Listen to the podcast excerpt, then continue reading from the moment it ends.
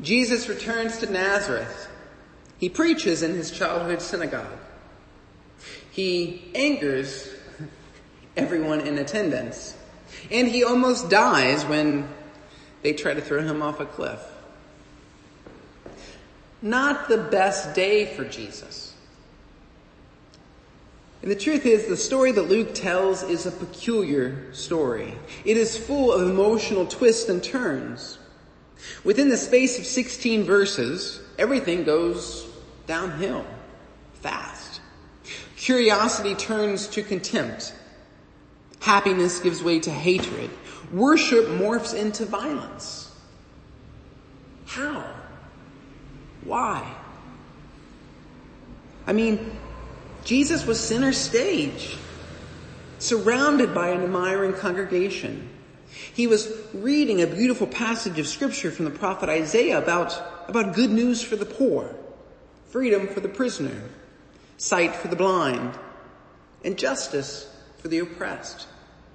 Everyone present by his, his gracious words and his authoritative presence. Isn't, isn't he Joseph's boy? They asked.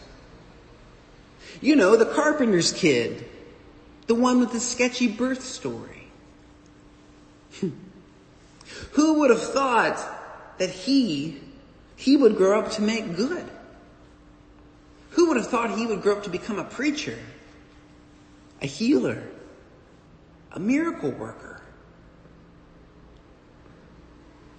He is our very own star.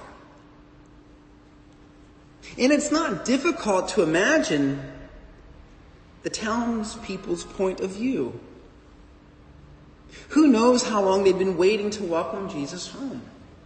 To see for themselves the wonders they'd heard about word of mouth. That at his baptism, the heavens opened up and God spoke,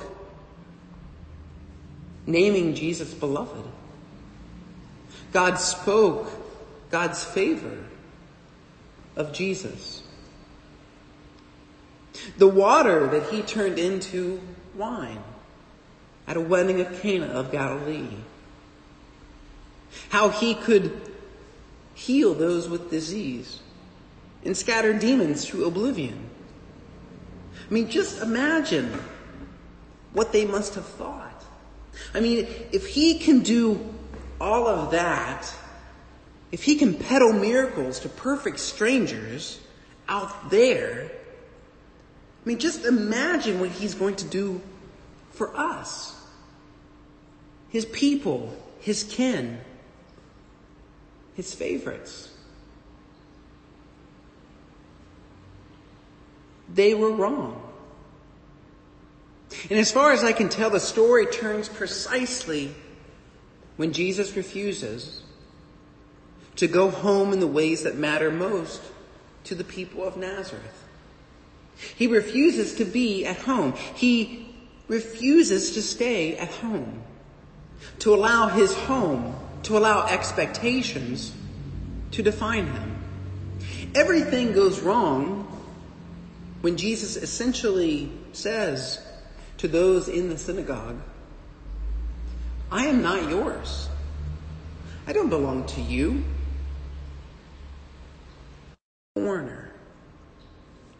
Not the numerous in Israel, but those who lived in the margins. Because God is in the business of working in the margins, of crossing borders, of climbing walls. God is in the business of doing new and exciting things in remote and unlikely places. Far from the familiar, far from the comfort of home far from the centers of, of power and piety. And so, if Luke's account is accurate, then Jesus is the one who pushes his own away in this story. He is the one who rejects them. He refuses to abide by and embrace familial and communal claims upon his life. He is the one who overturns their notions of home and of God's place in it. In essence, he says to them, you can't stay where you are and expect God to hang out with you. You can't stay where you are and expect God to hang out with you. God is on the move. God is doing new things. God is speaking in places you don't recognize as sacred. God is privileging voices you're not interested in hearing. God is embracing people you are unwilling to touch. God is not yours. I am not yours. He pushes them away.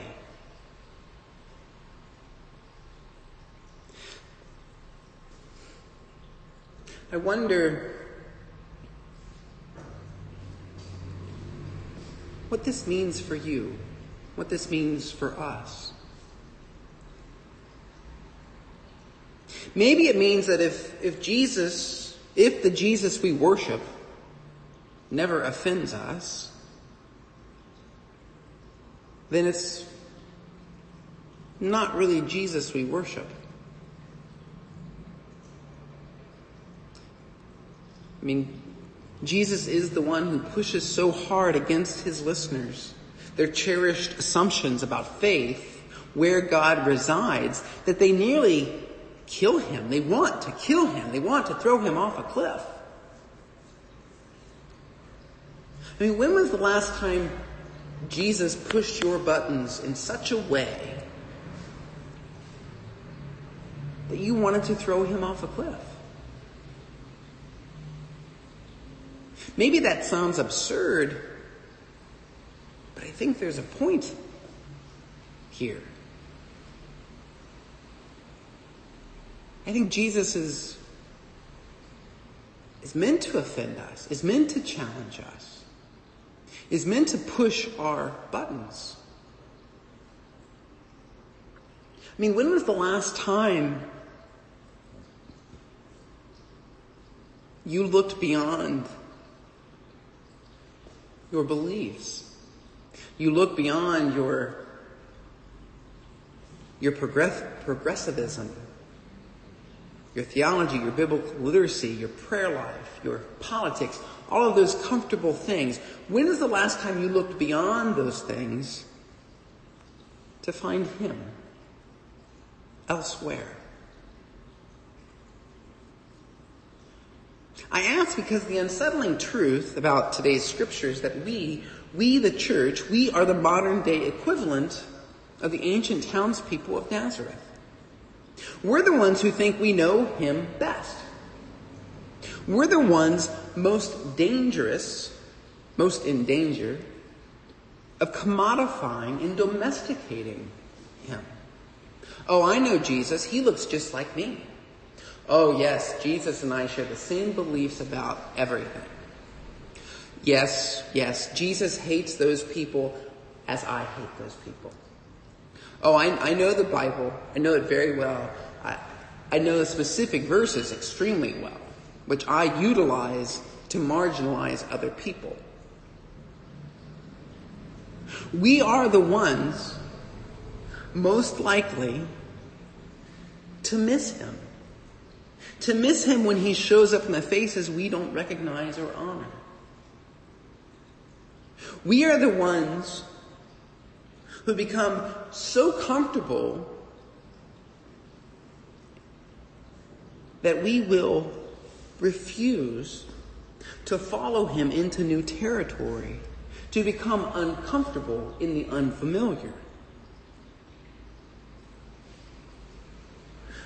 To see him where we least desire to look. How many of us are afraid to leave home?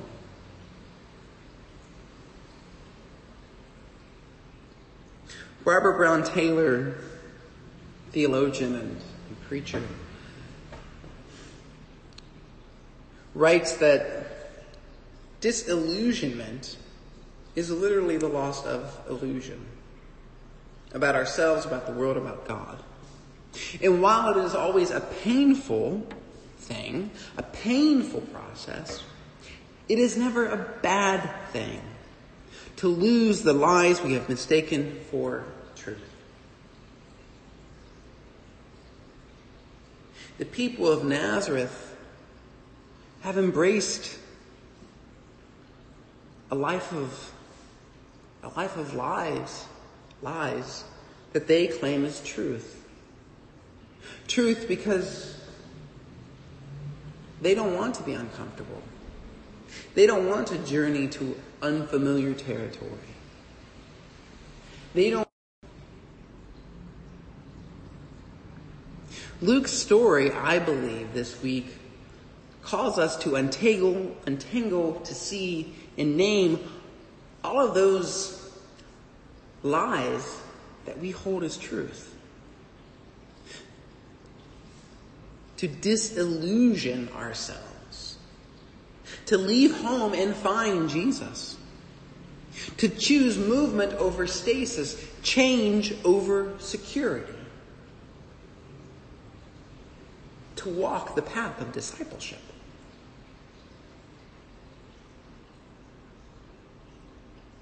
I wonder how often in your life, how often do you refuse to let others in your life grow and change? I wonder how often you box people into identities that are narrow and constricting. Where in your life do you try to kill the new and the unfamiliar? instead of leaning into newness with curiosity and delight.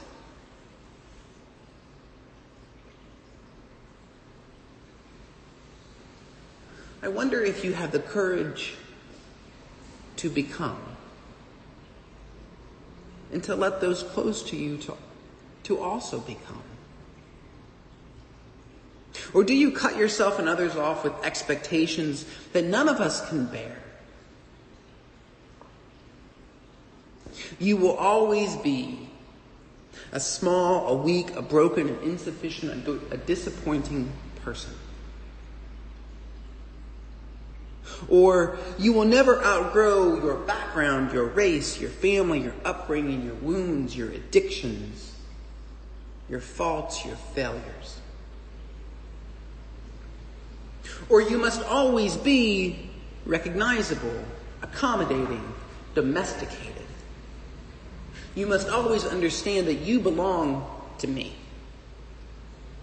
You live in a box of my construction. I wonder how you limit your life and God's life because you are afraid to grow and change. because you are afraid to leave the comfort of the synagogue and find God in the margins. The truth is, you can go home again. You can. And you can stay there. However, if the path that you travel, the path that you seek to travel, is the way of Christ, then you must move. You must be willing to leave behind all of those illusions that you hold as truth and be set free. Thanks be to God. Amen.